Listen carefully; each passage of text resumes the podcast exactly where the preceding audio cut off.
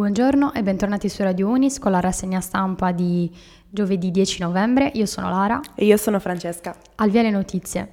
Unione Sarda. Nel report realizzato da Oggi Italia con la Sapienza di Roma, le province sarde a parte Oristano guadagnano qualche posizione nella classifica della qualità della vita, ma restano nelle retrovie. Nella classifica che vede in testa la provincia di Trento, la migliore qualità della vita si registra nel Caleritano, che si piazza al 72 posto. Per le restanti province 77 Nuoro, 79 Sassari, 89 per Sud Sardegna e 91 Ristano.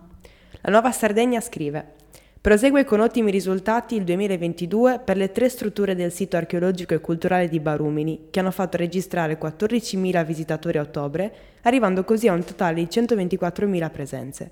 Barumini è un esempio virtuoso di come grazie alla valorizzazione del nostro patrimonio storico possiamo creare un sistema che porti beneficio all'economia del territorio, così ha commentato il presidente della regione Cristian Solinas.